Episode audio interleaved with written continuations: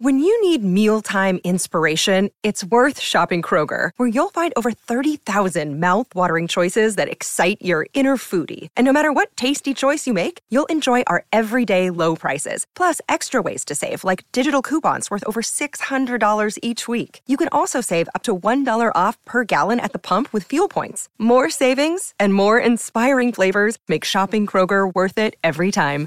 Kroger, fresh for everyone. Fuel restrictions apply.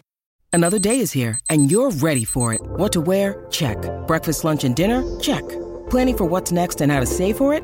That's where Bank of America can help.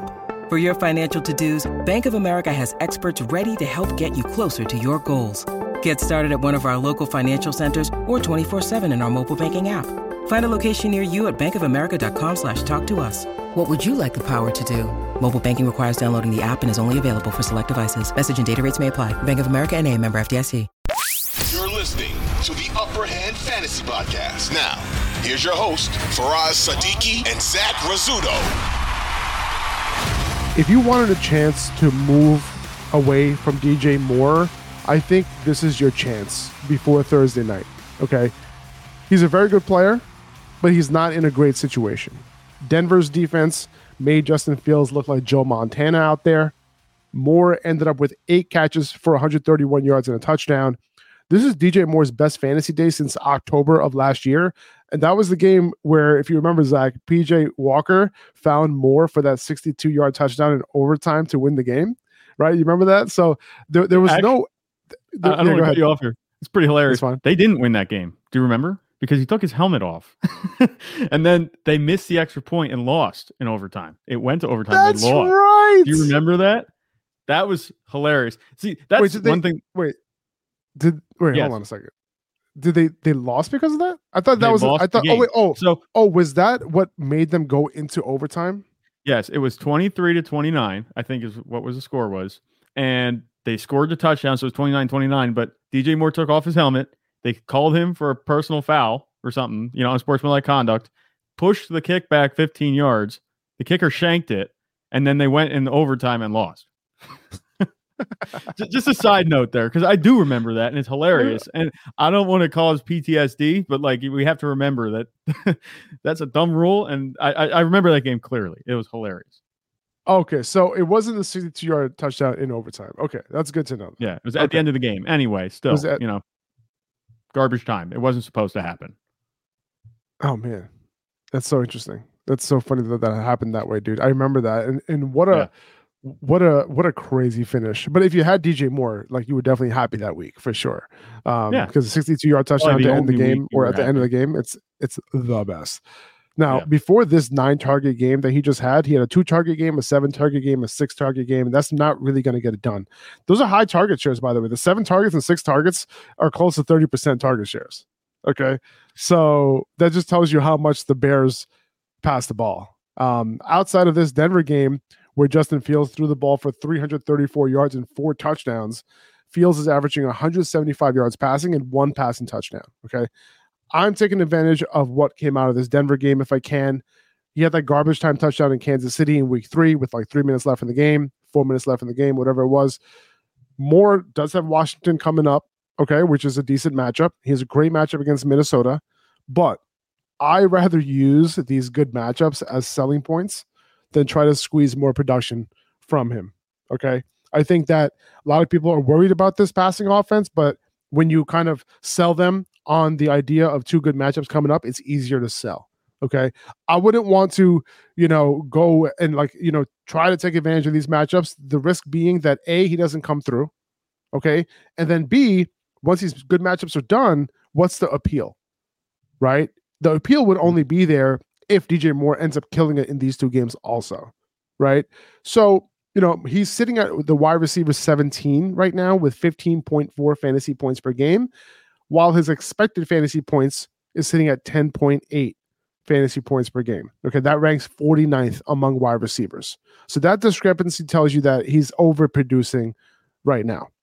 Let, us remove week one. Uh, Let's just let's let's say that you have an argument that they needed time to gel. Okay, he only had I think two targets in that game. Wide receiver 10 in fantasy points per game uh, at 18.9 if we remove that game, but still the wide receiver 30 in expected fantasy points per game at 13.4. Okay. So Moore is profiling more as a wide receiver three than a wide receiver two right now. And I think he might be viewed as a wide receiver two. Um, so you might be able to get a little bit of value out of him after his big game.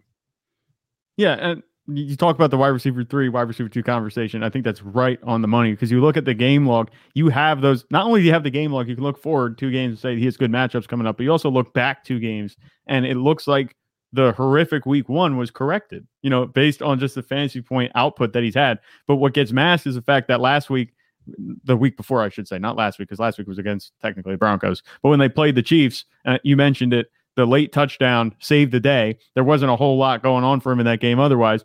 I think this is a really good spot to sell uh, DJ Moore. You're not going to be able to move him, I think, after this next week. I mean, it's a decent matchup, but his value isn't going to be much higher than it is right now. You talked about that perceived value. You look at the volume that he's getting, it's not going to be enough to keep up, like you mentioned in the past three weeks. He's averaging 18.9 points per game. It's just not going to be there. It's not going to be enough. And this was a concern coming into the season. Uh, I don't want to come out. I don't want to go back and say like, oh, well, we were right because he's having a decent season so far. But you look at the way he's producing, it's pretty much matching the concern that we had. You know, we talked about him. I talked about him on the bust episode. I said, is there going to be enough quality targets going his way on a weekly basis for him to be consistently performing? And it might be working out so far, but we know that these things tend to regress to the mean, where the volume, you know, that's king. So if he's not getting the volume that he needs, he's going to eventually regress. And at this point, especially like you said, against the Broncos, they did everybody a big solid here and they made him sellable, DJ Moore. So I'm with you on this one. And it's pretty hilarious because I did this last time when we did our buy with Tony Pollard and CeeDee Lamb. I'm staying on the same team here. And I'm going to say that you should sell Justin Fields. Now, there's a caveat to this. I talked about the immediate takeaway from the game this past week, you know, obviously against the Broncos, I thought the immediate takeaway was that you should sell Justin Fields. But I'm going to play a little devil's advocate here because I just want to help you imagine for a second what holding on to him could look like. Now, I'm not saying you should be buying him, but if you have him and you like what you saw against the Broncos, and it's easy to like what you see against the Broncos, like I just want to paint a little picture here. I'm going to play devil's advocate. He's actually been relatively serviceable this season and he finally has a performance that you can build on, right? So he's averaging 18.2 points per game over the first four games, and that places him as a high end QB2. So he's not completely off the radar. It's not like we drafted him high, we did, and he's not performing for you at all. It only stings as bad as it does to see him underperform because we drafted him so high. But he hasn't gone full Daniel Jones on us and thrown up a six bomb in the game log. So that's got to count for something, right? I think you should definitely be fielding offers for him and using him in negotiations, and that's why I have him as a sell. But and that's especially if you can move up a few legs, uh, pegs at QB. Targeting a guy like Kirk Cousins and Brock Purdy wouldn't be a bad idea. I think you could go get them if you want to add security with some upside versus the volatility of Fields. But you look ahead with what the Bears have coming up. We saw what Justin Fields just did in a good matchup. And like I said, we're taking this all with a grain of salt because it was the Broncos. But you look ahead, the next four weeks, He's got four straight matchups against teams currently ranking inside the top 10 for the most points allowed to QBs this season. That's the Commanders, the Vikings, the Raiders, and the Chargers. Imagine he gets things going. Like if he starts throwing, if he keeps throwing like he did last week, if he gets a little bit going in the ground game, could we see a midseason breakout like we did last year? Like, and again, I'm not saying it's going to happen, but it's something worth considering here because have you been left out to dry yet by Justin Fields? No, I don't think you have, besides maybe week one. He's got a good slate of games coming up. I think if things start clicking, and I'm not saying they're going to, like I said, the, the Bears are all kinds of messed up right now, but they can score points. I think Justin Fields could be better than a lot of people are thinking he's going to be just based off what we've seen so far. I think that it's easy to say sell after you play the Broncos, but I look ahead and I'm thinking maybe it's not such a bad idea to hold on to him. I, I totally understand that. Um, I would say that if you have a good deal on the table, take it. I would say if you want to start another quarterback over him, do it. Like uh, you know, CJ Stroud, Brock Purdy, these guys, Matthew Stafford, yeah, even like definitely. I'm cool with it. Um, especially if he gets Cooper Kupp back. If not, maybe Justin Fields is still the start. But you know, good matchups, like you said. I wouldn't. I would. A lot of people are asking me if they should just drop him.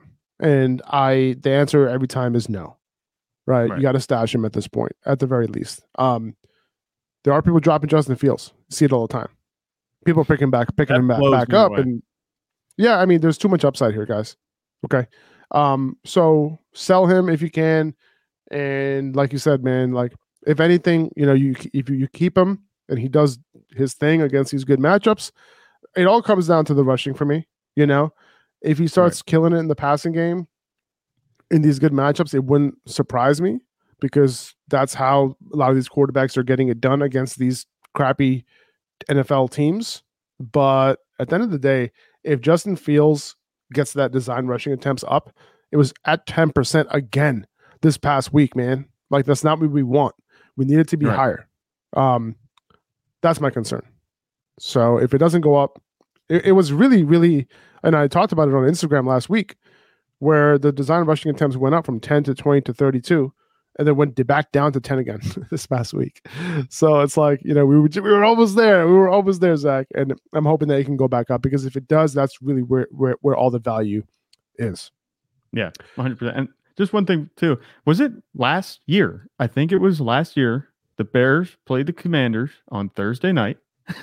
and that's when Justin Fields started looking like a QB1. He had his first top 12 performance. And this is just obviously lore pretty much at this point. But first top 12 performance against the Commanders on Thursday Night Football. I remember that. and after that, he went on a streak. So, not saying it's going to happen, but just something worth mentioning. Because I remember seeing this in the schedule. I was like, didn't we just play this game? Because everybody, this they're doing the same thing this year that they did last year. They're complaining about the Commanders and the Bears on Thursday Night Football. They're like, what are they doing, the schedule makers? And I, re- I recognize them like, this was the Justin Fields breakout game. So just throwing it out there. I'm not a Justin Fields apologist or hype man, but I'm just saying, just a fun fact. 2400 Sports is an Audacy company.